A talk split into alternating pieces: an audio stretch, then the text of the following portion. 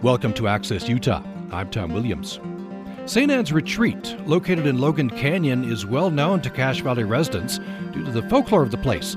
Tales of demonic nuns, evil witches, murdered babies, and more. Often referred to as the nunnery, the site is a hub for thrill seekers who trespass onto the property to see for themselves if the stories are true. In a podcast created for Professor Matthew LaPlante's radio production and podcasting class, U S U students Claire Scott and Reagan Edelman take a look into the history and folklore of Saint Anne's to determine what started these haunting tales and how they've shaped the property today. And today on the program, we're going to hear this entire podcast. Claire Scott is a freshman at Utah State University, majoring in journalism with an emphasis in broadcasting. Reagan Edelman is a freshman at Utah State University, currently a double major in art history and journalism and communication with an emphasis in public relations. Saint Anne's Retreat is a series of cabins tucked away up Logan Canyon in Cache Valley, Utah. The location has become the home of a lot of legends and mysteries for Cache Valley residents. Most of the stories have to do with people wondering what was going on up there. Why would the Catholic nuns be up there? And then the stories of the pregnant nuns, the babies dying and drowning the babies in the pool, the baby floating, the Mother Superior throwing the, the nun in the pool or chasing them through the woods. And that's what all these stories are. My name is Reagan. And my name is Claire. And in this podcast, we're going to tell you the stories of Saint Anne's Retreat.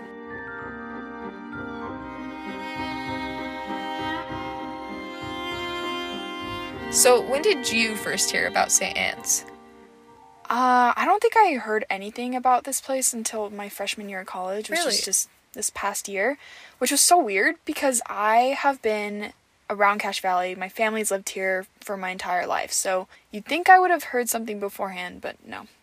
That's crazy to me because I'm not even from Cache Valley and like I don't even have family here, but the first time I heard about it was years ago. Mm-hmm. I'm pretty sure I was twelve, honestly. Like it was a long time ago because I was on my way to this girls' camp and a leader had been hyping it up so much. The whole drive must have been an hour. Oh wow. She was telling us these stories about Saint Anne's and like she had been there and she showed us this picture that she took where you could see the silhouette of a nun in like the top floor window. Mm.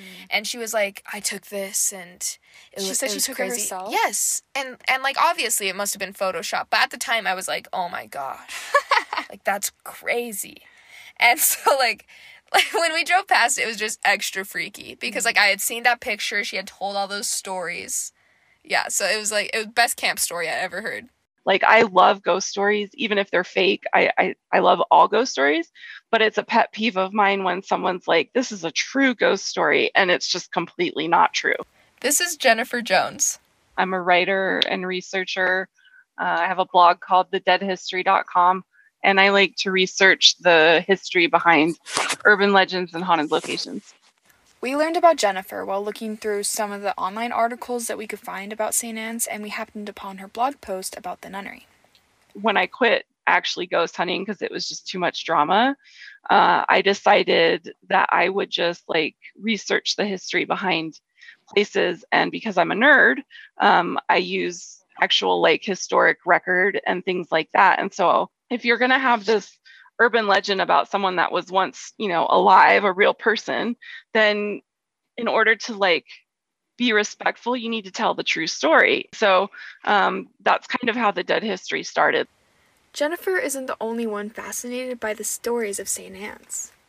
I'd had enough students and was real good friends with the folklorists that taught and collected these things. And so I knew some of the stories, but it did really make you think there's something in, I mean, about, you know, not necessarily ghosts, but but everything is kind of amplified. The noises, the wind, the sounds. This is Ross Peterson, a professor at Utah State University. He's the voice you heard at the beginning of the podcast. I've taught here at Utah State off and on since nineteen seventy-one. There's a lot of folklore and mystery revolving around the place, especially if you ask the locals. Mm-hmm. And the folklore even kind of is a history to a lot of them. Like, they believe it to be true. Um, but in reality, the history of Saint Anne's is very natural. It's, it's not very dramatic at all. It's just normal. The history begins when Saint Anne's was built by a guy named Hatch. Boyd, Boyd Hatch. Hatch. He's, He's the, the guy... guy who with one of his partners, they lived in the east, did build that. Saint Anne's was just built as a summer home for the Hatch family who lived in New York. And they were part of this really wealthy, rich community. So they had a lot of parties, a lot of friends over to stay with them. Um, I think the most well-known one we found was actually Marilyn Monroe, which mm-hmm. is pretty cool. Um, but the place goes by a lot of names. It's Hatch's Camp, Forest Hills, Pine Glen Cover, but more often than not, it's known as the Nunnery. But it was never actually a nunnery. No, it was bought in the fifties by the Catholic Church, and so naturally there were a lot of nuns and priests going through it, and they'd sometimes use it as a retreat for themselves. But in the summer, it was a camp for disadvantaged kids, so never a nunnery. But with the Catholic Association, you know, it just kind of automatically became known as known as that to the residents. If you've ever been to the Nunnery, you're immediately struck by the beauty of the place. It's in the middle of Logan Canyon, so it's reclusive, it's beautiful, there's trees, a river. I guess you don't really think, wow, this place is haunted. So it's mm-hmm. interesting that people would be so quick to create these hauntings. Yeah, especially since it was like a high-end place. Mm-hmm. It was nice, it was a getaway, it was like a vacation home of sorts. Looking at it now, though, you'd never guess that it was a relaxing place. It looks desolate. It looks haunted. Mm-hmm. It was already starting to fall apart when Ross Peterson went up there, shortly after the Catholic Church stopped using it. So you said you went up there yourself one time? Yeah. How? What was that like? No, I've been up there. It's, it's, it, I mean, I just thought it was a weird place for us to have a meeting, but but it was before it really was run down. Mm-hmm. But, you know, just to see it, it was, it was, I think, starting to go into some degree of of disrepair. This would have been in the seventies, where we had a dinner and a, you know, just just a meeting in their, what used to be kind of their church building. Once it stopped being used, it falls into the classic abandoned building trope. Yeah, because those abandoned things are mysterious and people are just scared of the things they don't know and understand. Ross Peterson actually referenced To Kill a Mockingbird when he was talking about this and kind of talked about the idea of Boo Radley in relation to Saint Anne's. You remember in To Kill a Mockingbird, is, you know, the, the, just the mysteriousness about Boo Radley. No one really knew anything about Boo Radley because he never left his house, but there were these stories that adults and kids made up about him. See, he lives over there. Boo only comes out at night. When you're asleep and it's pitch dark. When you wake up at night, you can hear him. Once I heard him scratch, you know, just what it was like to just remember the time that Jim or Jeb ran up, you know, just to be on the porch and then run back. That's kind of what the mentality is when people, it's just, you know, just to say you've done it. He's about six and a half feet tall. He eats raw squirrels and all the cats he can catch. There's a long, jagged scar that runs all the way across his face. His teeth are yellow and rotten. His eyes are popped, and he drools most of the time. Oh, I don't believe you. But the thing is, Boo Radley is not scary. He kind of ends up being the hero of the book, doesn't he? In the end, yes, but since the kids don't know him, since he doesn't leave the house, and there's those rumors, he's scary to them. Okay. And the more nobody disputes the rumors, the more real they become. The same probably goes for Saint Anne's. I think that place specifically is more like, it has the creepy aesthetic, you know, like it it checks all the boxes. It's out in the woods. It's these cabins that are deserted and kind of falling apart. And and then you have these stories about it. So all of that combined, it just puts off its own vibe. It, it is creepy because mm-hmm. it's uh, it's run down. In the back of your mind are the stories. And then you just, you know, now, unless you go there with an owner, you're not supposed to be there. And then, of course, in the canyon, the darkness is so intense. I mean, you don't have any of the lights from a community, uh, pretty isolated from the road. So so it is, yeah, it's a pretty intense place. I've been up the canyon, and he's right. The darkness is so intense. It feels heavy almost. Yeah, so I tried to car camp in that canyon pretty recently, actually. Um, I thought the darkness would help me sleep because there's these lights on our street that would shine through the window. Yeah. It drove me nuts. So I left and was like, I'll just go sleep up the canyon. And It's overwhelming how mm-hmm. dark it gets. It's to the point where it felt unreasonable. I know I shouldn't be able to be like, dark, unreasonable. But like, it felt unreasonable. And I was nowhere close to Saint Anne's or any urban legends. Like, I had never heard of anything. This was before I started researching right. Saint Anne's. So, like, this wasn't in my brain. But I was already making up these stories in my head. Like, I was sure I was going to get killed or that something supernatural and scary was out there. Like, I kept peering out the window and being mm-hmm. like, ah. But it was literally just that darkness making all of it happen. So basically, you're scared of the dark. okay, okay. Kind of. But here's the deal. Anyone should be scared of the dark when it's that dark. My point is that I can almost understand how so many obscure, scary stories got started.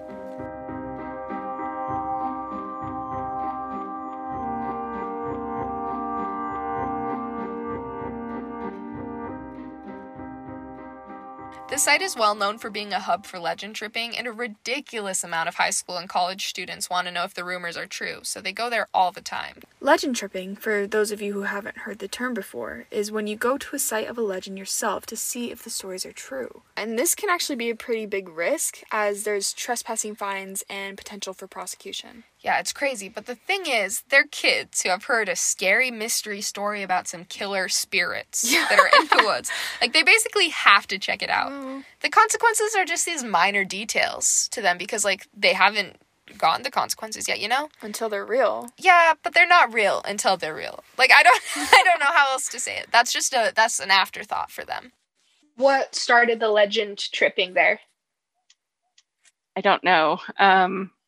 Some people say that, you know, there was this horrific murder that took place, um, that a priest killed a nun and, and buried her baby or buried her uh, by the, the pool or things like that. Um, I think it's just kind of one of those things, like you go out there, it looks really creepy, so let's make a story to to match how it looks. And then once that happens and it takes off, it just, it gets a life of its own.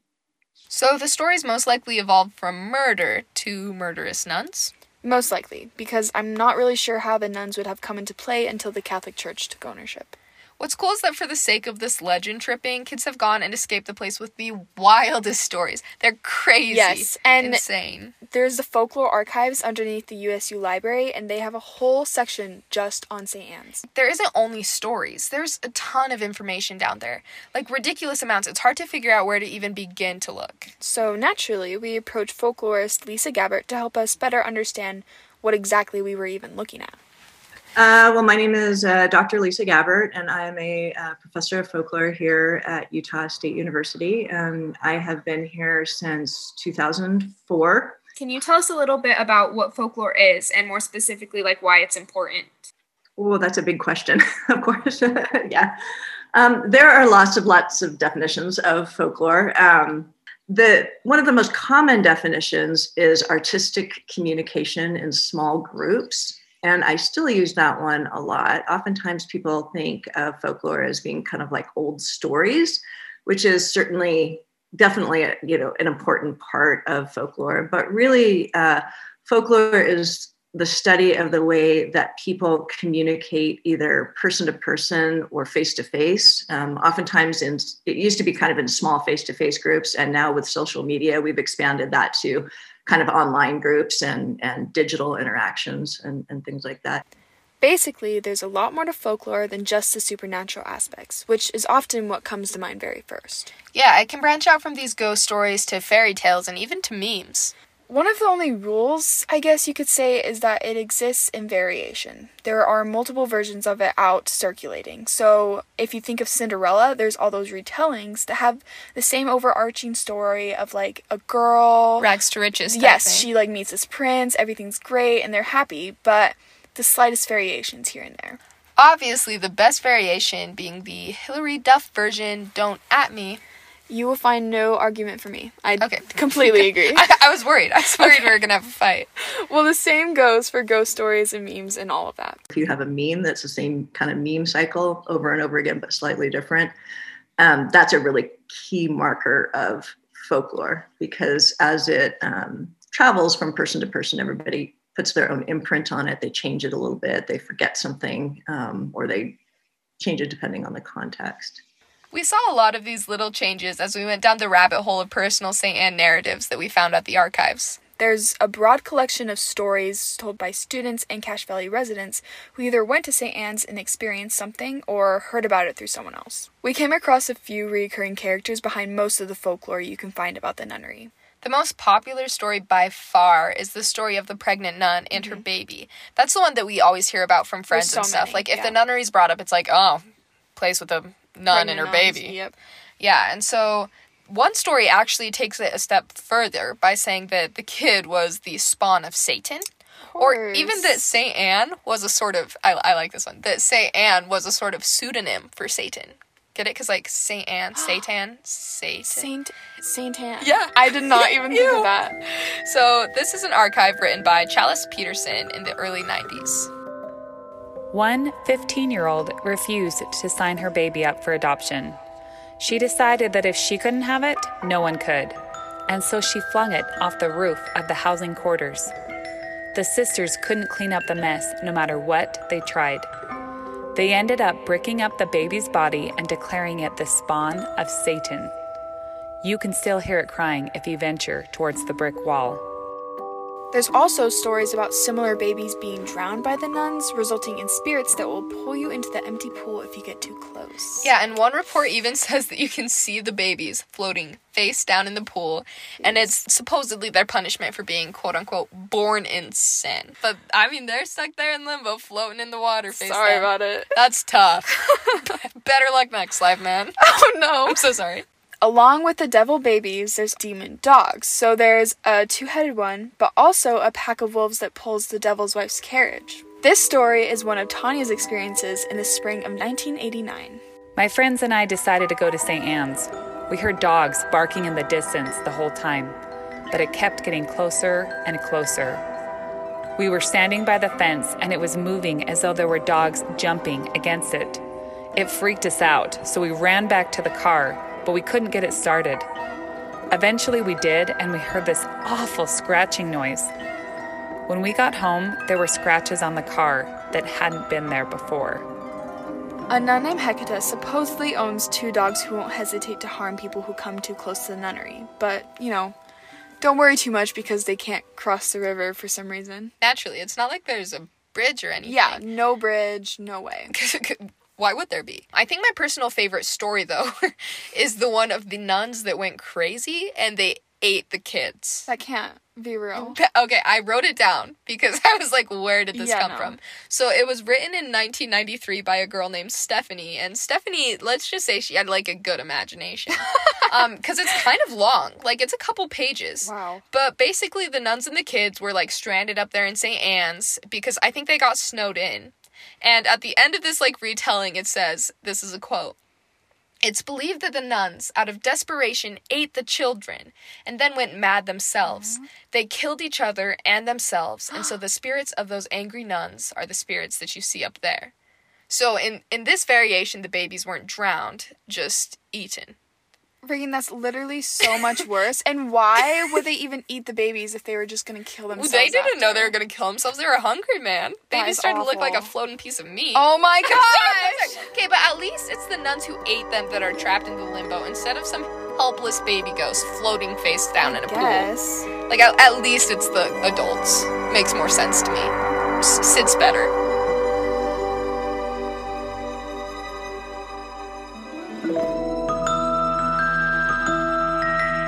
This isn't my favorite one, but I do feel like I have to mention the white nun.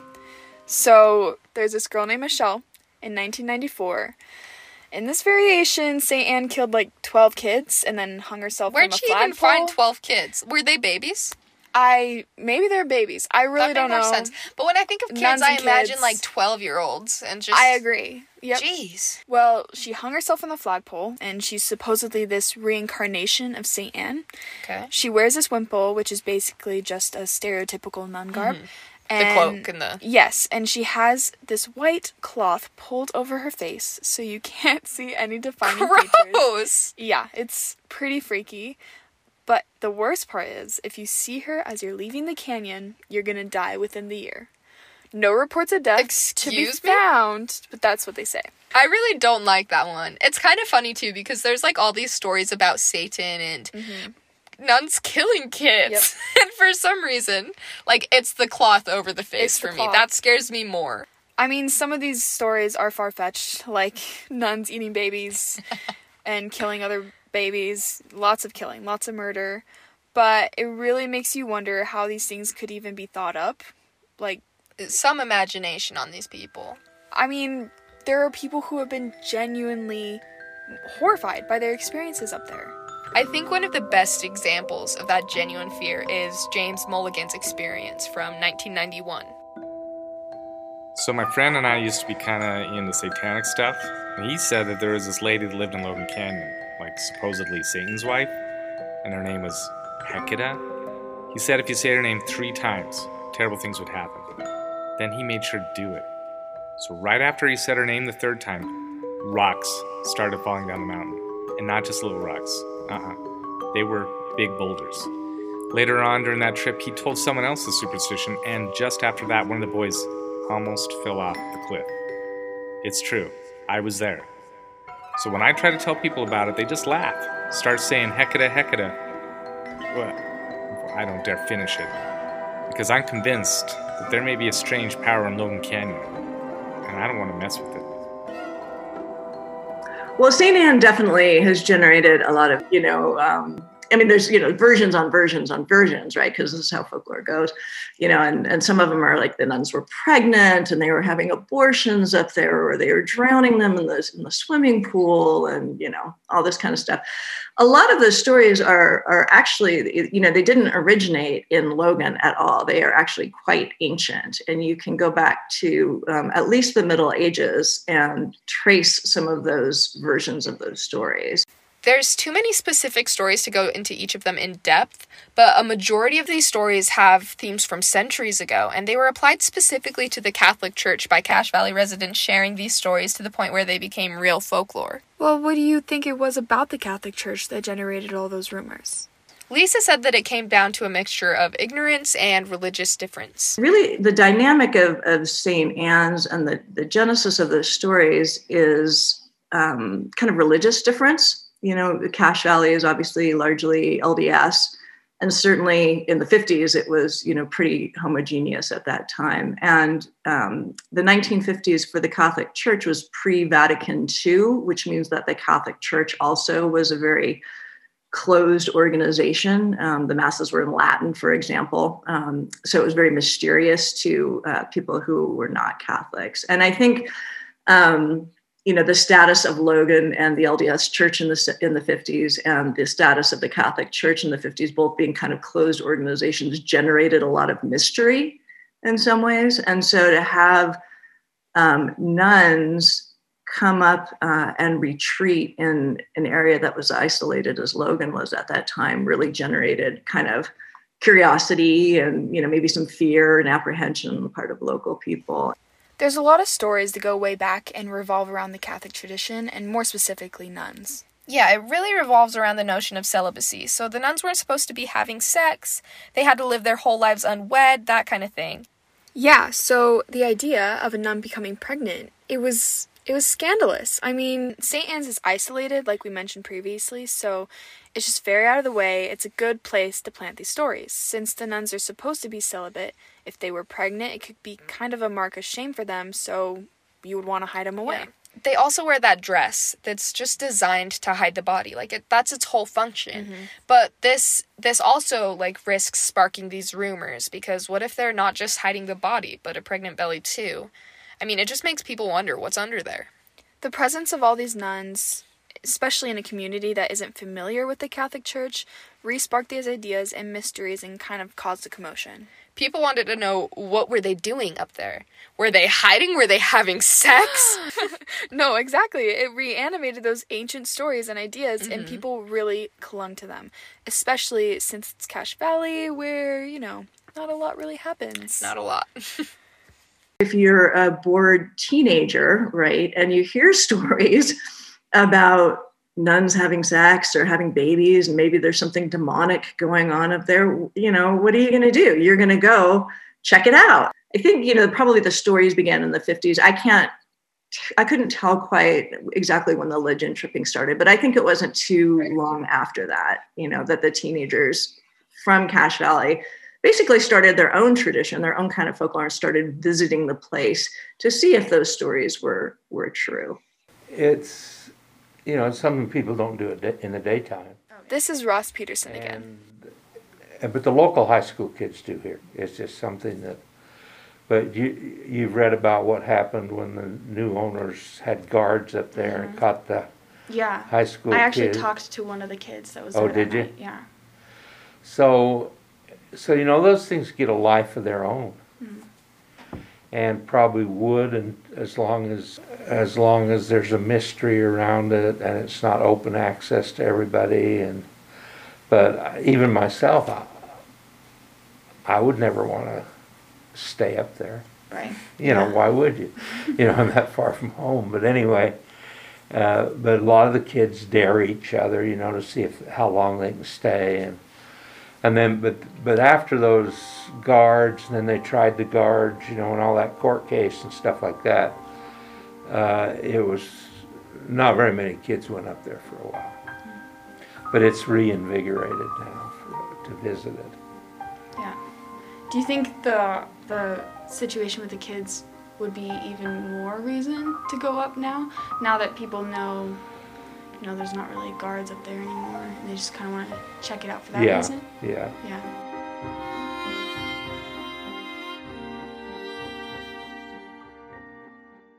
You're listening to Access Utah. I'm Tom Williams. Today on the program, we're presenting a podcast which was created by U S U students Claire Scott and Reagan Edelman, taking a look into the history and folklore of Saint Anne's Retreat, located in Logan Canyon. And we're hearing the entire podcast on the program today. Hope you're enjoying this. We'll have a break and come back with part two of this podcast, which was created for U S U Professor Matthew LaPlante's radio production and podcasting class. U P R is supported by Utah State University M B A, offering opportunities to achieve new goals and further careers in the new year. The fall semester application deadline is June fifteenth. Information can be found at huntsman m b a dot com. All it takes is a few sunny, warm days, and every gardener feels that need to plant. Sometimes that desire overrides our better judgment, and we plant tender seedlings before the danger of frost has passed. Don't worry, you can fulfill that inner need and still protect tender young transplants. Just be aware of the limits of each of these methods. Hot caps and frost blankets provide about two to three degrees of added protection, so instead of freezing at thirty-two, they are good down to about thirty degrees. Transparent, hard plastic plant protectors give even more cold temperature defense at about four to six degrees below freezing. The ultimate shields against cold use a water barrier between layers of hard or flexible plastic that protect plants into the low twenties.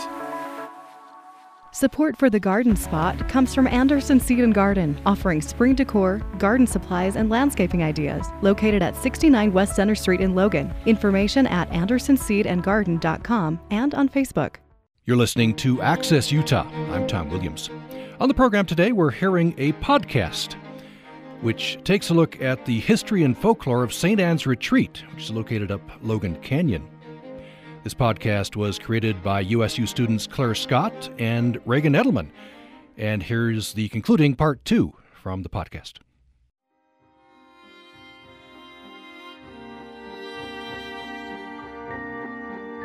In October of nineteen ninety-seven, some kind of strange, supposedly supernatural, or maybe very real event took place. We actually talked to one of the kids that was there that night, so we'll get into that. But before we go into details, we have to mention the Ghost, the Ghost Adventures Don't episode. Don't get me started on the like, Ghost Adventures episode. Like, we can't not mention it. It Jeez. Is really important, I think, one, to just talk about how these stories have become such a big deal that we are having people, you know, come here and investigate. Like people on T V. Yeah. Like, like it's a whole forty-five minute episode about deal, Ghost Adventures. But also I'm sure Ghost Adventure, this episode just re-sparked the oh interest, gosh. the and people coming in. It's so exaggerated. And so, like, it's to us, it's it was obvious yes. that it was, if like... If you know anything about Saint Anne's before watching this episode... You know that a majority of it is crap. It's made But up. It was pretty... Like, even me, I'm not proud to admit this, but there'd be times I'd show things and I'd be like, oh my gosh. Yeah. And then Claire would be like, Reagan. This is ridiculous. Yeah.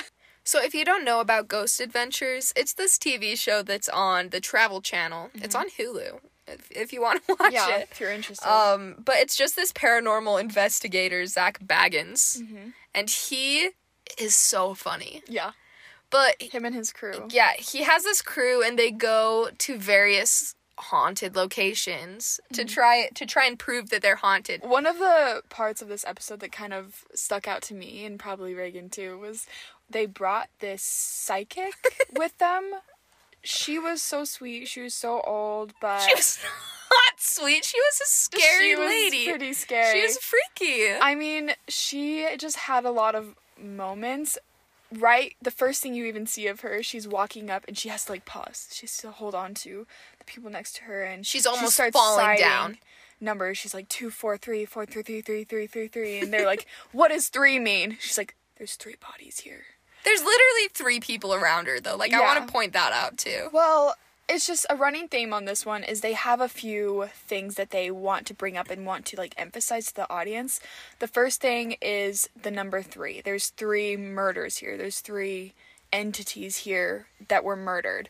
So that one pops up a lot. And this guy, he goes into cabin number three, and he's stuck there all night. He has a really hard time. Nothing definitive. There's actually this part where he hears this big bang, and then... Zach comes on the voiceover and he's like, the entity is, what does he say? The entity is... Oh. The entity is like taunting him by oh, yeah. doing it off camera.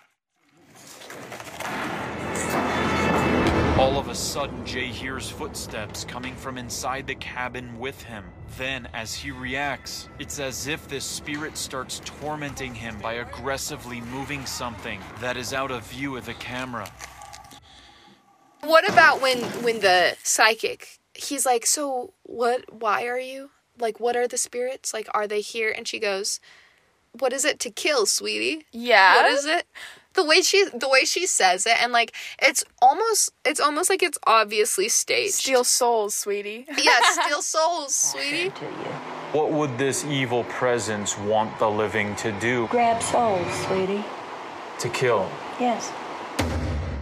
The reason we bring this up is because it talks about that hostage situation yes. that took place in nineteen ninety-seven. This was and a big draw for them. Yeah. They tried to pose it as if the men who were there that night were possessed by a demon to and doing that. It's so funny because you talk to the people who were actually there, and their story is completely different than the two people the guys had on yes. the show. Like, it they tell stories, story. they they do this reenactment where... It shows the guy, and he has these red glowing eyes, and he's, yeah, like, possessed, possessed by a demon, and he's dragging people around and hog-tying them. Yeah. And, like, it's it's so intense. He shoots someone in the head. Yeah. Like, I didn't that was get just that. randomly in there. It's so interesting to me, because I guess maybe we want something like that to be true. Like, what else would possess these men to do what they did? But we're getting ahead of ourselves. Let's roll it back. What happened that night? Well, basically, you have this guy named Josh Weiser. He was there that night. He was there with a lot of his friends. They were going up to the cabin with their dates. And we um, we decided to make it scarier for our dates. We decided to have one of my friend's older brother and his group of friends to go up there prior to us arriving. And we were going to have them make scary sounds and try to, like, scare our dates. They went up there to scare these girls. They planted stories before they got there. They'd sent these kids up ahead to, like, make noises mm-hmm. and be freaky. And so when they're going up there and all of a sudden these guys pop out with, like, a gun, a few of them are like, oh, is this just, like, is this part of the joke? Because a lot of them don't know what's going on. So they kind of are confused but also a little bit scared. All of a sudden, these three guys jumped out of the bushes, and they had guns with flashlights taped around their barrels. And they kind of started screaming at us and telling us to get on the ground. it was dark. We didn't really know what was going on. We just thought it was those guys that we'd sent up prior to us arriving to scare us. So we so we didn't get on the ground. We were kind of talking back to them, and we just thought it was those guys. And as we kept walking, one of the one of the guys who were later deemed to be guards of the property came up and hit my friend on the back of the head with, I, I'm still a little foggy as to what that was. I don't know if it was like a little billy club or if it was the butt of his gun. I don't know, but it hit him in the back of the head and it knocked my friend out. Like, he fell onto the ground. And that's when we knew it was, like, serious at that point. And so these guards led them up the hill to the pool, and they put them mm-hmm. all in the pool. I they, hate that it's the pool, because that's, like, where all the stories take place. Yes. I bet they, I bet they were kind of spooked by no, that. No, I'm sure that was a, a, a reasoning behind Especially it. Especially after telling all those stories beforehand, beforehand to psych and then the now ladies these guys up. Are yeah. putting you in there. They made us kneel on the ground, and then they put this, like, rope wire that had, like, copper copper in it, and they rope tied it around our necks, and they move it would blow our head it would blow our heads off, and it was t- attached to a bomb. Oh my gosh. Yes. So the kids are freaking out, like, they can't move, they can't do anything. There was like thirty kids there that night, but they each came at like different times, so there's constantly just new kids being put in the pool. Oh my gosh. And like there's just nothing they can do. Finally, after a little while, the older guy that was kind of in charge finally went down the canyon and called the cops, and the cops came up, and Um, so they released us and gave us uh, trespassing tickets. Yeah. So we kind of went back down the canyon, and then there was other things that happened after that as far as legal ramifications. Obviously, the parents and the kids wouldn't allow them to get fined after after that. Yeah. No. So like it was brought to court. Yeah. All of the guys pled guilty. They're I don't know. The fines were lifted. None of the kids were fined. But the interesting thing about this hostage situation is that if you hadn't heard about Saint Anne's before, you definitely heard about once the kids were let go. The place was already subject to all sorts of trespassing and stories, but after this, it was just kind of reawakened, mm-hmm. and kids went up there with a new type of curiosity. It just invigorated the whole thing. The kids went back to school, and bam, just rumors were flying. Spread like a wildfire. Things got escalated. Even today, like, we were told about those kids by our friends. When I, that was the first time I heard about it, I was like, what? These kids were, like, held hostage, like, for hours. Like, what were they doing up there? Like, it's still a story that people talk about. Yeah, and it probably became more similar to the Ghost Adventure episode than, like, the actual The actual thing. event, because of people talking. Yeah, because no one's gonna downplay that, especially if it happened to them, you know? You're gonna share it with a bang. Like, I was a hostage, and I almost got killed, yep. and they were possessed.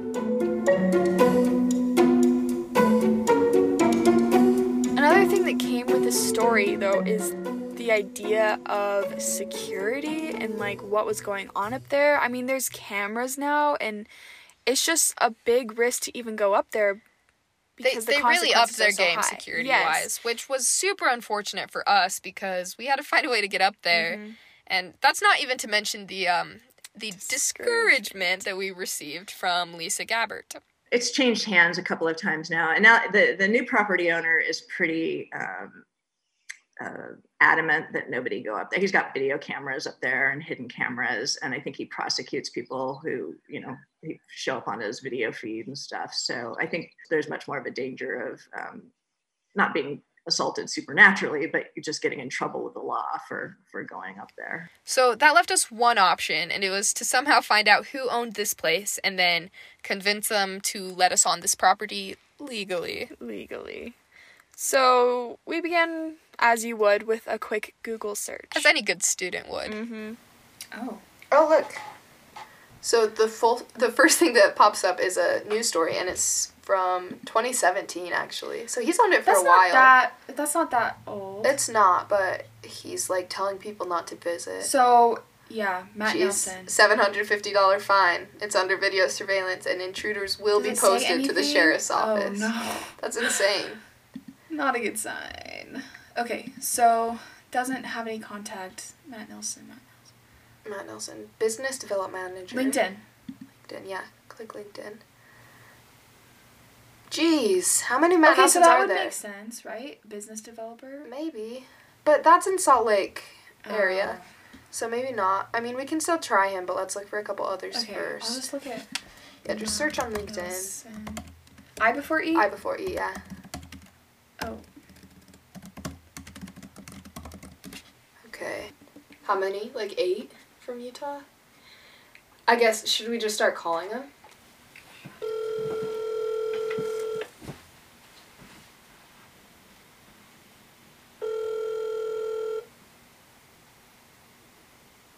Please leave your message for four, three. Okay, so that one's a no-go. Go to the next mat and I'll call. Okay. We got nothing. Please leave your message for. Please leave your message for. Please leave your message for. Please leave your message Come for. Okay, should, should I leave a message? Whatever. I'm gonna. I'm gonna try. And look, we didn't give up by any means, but things were not looking great. Please leave your message. Rude. Jeez. Okay. No Matt Nielsen's answer their phones. I've come to realize. And then I get a text on my family group chat. Okay, let me read a few of these texts that I got. All right, the first text is from my aunt Elise. She sends a link to realtor dot com and says, "Who wants to invest in a nunnery? We want to fix it up and rent out the cabins. Check it out." First thought in my mind, haha, what? Like, since when was the nunnery for sale? And then my grandma comes in. So, do we have to save a space for when we rent it out for ghosts? And Elise says, if they can pay. And then proceeds a conversation about why they want the nunnery, about what they could do with it. And so, you know, I don't get my hopes up, right? And then, March fifth, I get a text from my Aunt Sadie saying, Elise and Isaac have a tour at the nunnery tomorrow at one. It took a lot of effort, but we were able to get you a spot. And just like that, I was in. Unfortunately, I had to leave Reagan behind, so sorry about that, Reagan. I'm only a little bitter. I think it's all the ghosts. The tour itself wasn't anything special. I'd went there with some other family members and friends Elise had invited, and we just kind of walked around the property, exploring all of the cabins. Oh, door. Oh good. Oh. Should I knock first? That's nice. Oh yeah, this is nice. nice. This one's wow. nice. Jackpot! This is like... It was snowy, and the ground was extremely icy, so Saint Anne's is sort of on an incline because it's like right by a cliff, and so we were slipping and sliding all over the place, trying to get to these different cabins at different locations on the hill. Dangerous. It's really icy over here, by the way. All the doors and entrances were boarded up, probably to keep people from entering and vandalizing and all of that. So we had to crawl through a couple of the windows to walk around on the insides of the cabins. Oh, it's cute. Yeah, go through the back window. Keep coming through here. Yeah, I know. Overall, the cabins were just like regular cabins. I mean, they were obviously a lot more run down than anything you would currently stay in, but there was nothing special about them. The only one that actually sparked my interest and was kind of a little bit spooky, you could say, was the main one. And it was probably just because it was the oldest. I mean, you go in, and it's the biggest one, it's the biggest cabin. It's probably the one that you see in all the pictures and the one the most stories and folklore revolve around. That's a really cool fireplace. It is amazing. Like, look at that thing. Big time. That is just, it's very grand. And you walk in and it's just an open room with a with really tall ceilings and a massive fireplace in the center. The wood is dark, so, and all the windows are boarded up, so it kind of is gloomy, but I feel like if you didn't know anything about this place before going into this cabin, you wouldn't think anything other than it's an old building. What is in this good condition with the open, yeah. Other than that, I mean, it's a really beautiful property. There's a lot of different sizes of cabins. There's that big one. There's the Hatch's house. There's little ones. They had like one for the nanny, one for the kids to play in. And granted, this was during the day, but I think night has this way of putting us in this mind frame of everything's scary and I'm in danger. When if it was real, if the supernatural aspects were there, they would be there during the day as well. Like, what does night have that day doesn't? It's the same place. It's the same stories. It's the same cabins. Overall, I wasn't really moved in any particular way as far as fear or hesitation goes. It was just a tour of a property. Okay, then. Yeah. I'm more scared of mice than the nuns. Same. No, we haven't. So, I mean, you've described it pretty well, and, like, you've told your stories, but I still want to see it for myself. You're a skeptic. Yeah. You're a skeptic, and so your opinion is automatically a little bit invalidated. Okay. Just on the, on the supernatural side of things, because I think that there could be something supernatural. After, I guess after everything we've heard, maybe not so much at Saint Anne's, but, like, I wouldn't be surprised if there was, you know? Mm-hmm. So, I want to see it, and I'll be the judge. Well, I'll take you to the property line, and we'll see what we can Starting do. to record. At least it's not raining anymore. Oh, you can hear the river? Yeah, that's cute. Yeah, that is nice. Okay, so basically, you can actually see a fair amount of the property from the road without trespassing, so that's how I gave Reagan the tour. Basically, there's this river that the bridge goes over, and you walk up, and then you can barely see through the trees. That's the main cabin up there. Do you see the little... Oh, yeah. It looks like it's the mountains, but I mean, there's snow on the roof. It doesn't look terrible on the outside. No, actually, on the outside, it looks kind of nice. There's this green one over here. I wonder if it screams like classic cabin in the woods to me. For sure. Which isn't necessarily scary, Not but it well. is daytime. Yeah, I mean, we wouldn't. I was showing Reagan some of the photos I got of the inside of the cabins, and it started this conversation about our thoughts on Saint Anne's. So this next part is going to be parts of that conversation. Have, oh, that's not the sign. I was trying to find a sign. They have so many signs around. Oh, look at the gross basements. Just though. Like warning. Look how nasty that Ugh. is. Just wait. This is the one I have my story about. Look at all that. That's terrible. Yeah, it's awful. That looks, that looks this like... This was the one with like the really awful smell. That's giving me the vibes of In Silence of the Lambs when they go to... when they go to the basement. The basement, and she's in that pit. Yeah. That, what's his face? Buffalo one hundred percent. Bill is keeping so her So honestly, in. if I could capture my feelings of that place when it was at its worst, which was in the basement, it was that. It was just like gross in a human way. It looks like something oh. bad has happened in there. Not something bad where there would be ghosts. You're right. It's something human right. bad. So basements were definitely the worst part. Um, every other place, I mean, they were. It was kind of like cute almost. You're like, you see, when you go in it's there, quaint. You see potential. Yeah. It's not that you see this place that's run down and it's never going to be better. I think with it being on sale again, you're like, oh, this could be something more than what it is. Mm-hmm. It could be, like, you could see, like, kids running around, or people staying the night there, or, like, people telling stories by the fire. Like, like you can see potential. Like, it's not this place that's so run down and bogged down mm-hmm. by these stories about it. It has... There's something like to it that could make yeah. it nice. But and it should be a nice place. Like, it's it's a beautiful it's landscape. It's kind of sad that it it got so beyond help almost. I know. Like, that kind of that's kind of a bummer. Like, I feel like I wonder if it I wonder what stories, how they played a role into it not being bought up and fixed. Because honestly, like, you're right by a river, you're up in the mountains, it's beautiful, it's like these buildings are really are also beautiful. It's an interesting layout.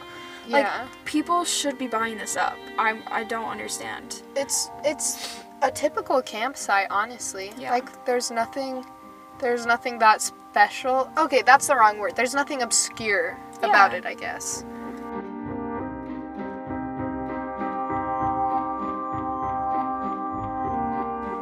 I truly feel that if there weren't these stories about ghosts and hauntings and murder, mm-hmm. and if there wasn't this folklore hanging over this place, the cabins would be in their former glory. Like, somebody would have come in, they'd be beautiful, fixed it fixed up, up, and it wouldn't be in the state of disrepair that it's mm-hmm. still in. And along with that, these stories, while they're fun when it comes down to it, the association with the Catholic Church can be problematic. And not just problematic, but damaging. Lisa expressed that there were times that the sisters who were living there felt like they were actually in danger. You know, I think occasionally the, the sisters um, felt a little unsafe, you know, because there's people wandering around the property at night while they were there. One, one of the most interesting things is that um, I believe at some point they got not guard dogs, but just dogs to have on the property to make them feel a little bit more secure when they were there.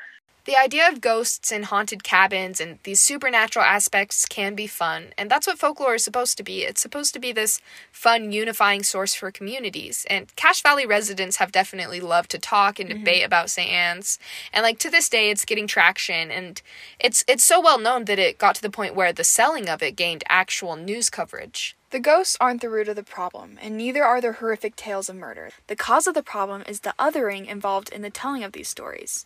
When we lump the Catholic Church in with these rumors and tales, we're making them the other, and this is the opposite of that unifying effect that folklore is intended to have. It can be a little dangerous to label uh, any group, whether it's a religious group or a group based on gender or ethnicity. Um, I think you see that, you know, with the political situation, for example, where you have two very um, opposing groups who purposely label the other group in some ways as inhuman. And when you start labeling groups of people as inhuman, that sort of um, gives one permission to do inhuman things to them. I, I think that's the lesson I've learned in, in doing this research, that, you know, um, just the fact that there, you know, the process of folklore does involve labeling this particular group as as witches. You know, nothing came of it, and, you know, it was fine, but we just have to be careful and, and be cognizant of what that can actually lead to, because in the Middle Ages, you know, and up to through the eighteenth century, it was witches were burned.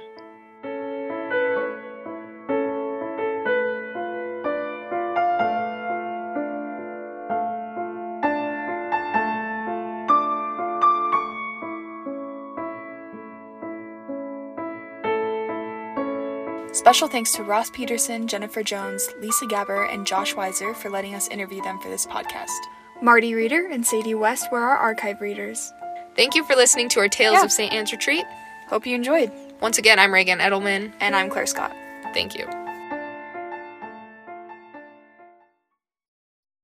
On Access Utah today, we have heard a podcast. This podcast looked at the history and folklore of Saint Anne's Retreat. It was created for Professor Matthew LaPlante's radio production and podcasting class by U S U students Claire Scott and Reagan Edelman. We hope you enjoyed the podcast, and our thanks to Claire Scott and Reagan Edelman, also to Matthew LaPlante, and our thanks to you for listening today to Access Utah. It's the Beehive Archive on Utah Public Radio. I'm Megan Weiss. The Great Saltaire Resort is often remembered for its glory days as a dance hall and amusement park, but it was constantly at war with the harsh saline environment that gave it its claim to fame. Learn more after this. I'm Jody Graham, Director of Utah Humanities. Beehive Archive is brought to you on Utah Public Radio by Utah Humanities with the generous support of the Lawrence T. and Janet T D. Foundation. We are proud to partner with community organizations to tell Utah stories and hope you will tune in each week for the Beehive Archive. Welcome to the Beehive Archive, a two-minute look at some of the most pivotal and peculiar events in Utah's history. In eighteen ninety-three, the L D S Church built the Great Saltaire Pleasure Resort on the shores of Great Salt Lake. This was the start of a long, fraught, and constant battle between the resort and its surrounding environment. With onion-topped domes and Moorish decorative elements, the original building looked like an eastern mirage in the desert. Its completion took over five million dollars in today's dollars and included a dance hall, bicycle track, and bathing houses. During peak seasons, up to five hundred thousand people visited every year in their woolen, modest swimsuits to float in the famous American Dead Sea, where one could never sink due to the water's salinity. With the addition of a roller coaster, a restaurant, and boxing matches, Great Saltaire became known as the Coney Island of the West. But within ten years, water receded from Saltaire's piers, so much that the owners created a cable line to take visitors to deeper waters for swimming. Thousands of dollars were spent annually on repainting each wooden surface after harsh winters of salt erosion. Then, in nineteen twenty-five, a devastating fire put Saltaire out of business for four years, and efforts to rebuild the racetrack in the nineteen thirties were halted as fires and strong winds devastated construction sites and killed two workers. After World War Two, Great Saltaire couldn't compete with its freshwater rivals like Lagoon. Salty waters were perceived as strange and grimy, especially after surrounding cities started to dump their sewage into the lake. Its final year as a resort and amusement park was nineteen fifty-seven, just before another fire and high winds tore away its structures. Its ruins stood unrepaired for years before burning to the ground in nineteen seventy.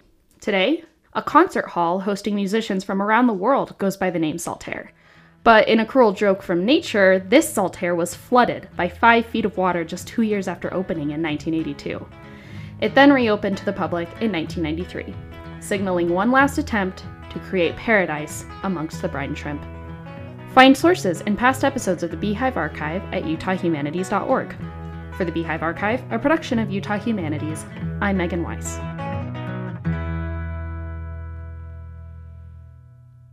U P R is supported by our members and Salt Lake City Weekly, a Utah news source since nineteen eighty-four covering news, politics, music, and more in Salt Lake City and beyond. Available weekly at eighteen hundred locations across the Wasatch Front or online at city weekly dot net. Utah Public Radio is a statewide member-supported service of Utah State University and the College of Humanities and Social Sciences, K U S R Logan, K U S K Vernal, K U S L Richfield, K U S T Moab, K C E U Price, K U S U F M Logan, U P R dot org, and the U P R app.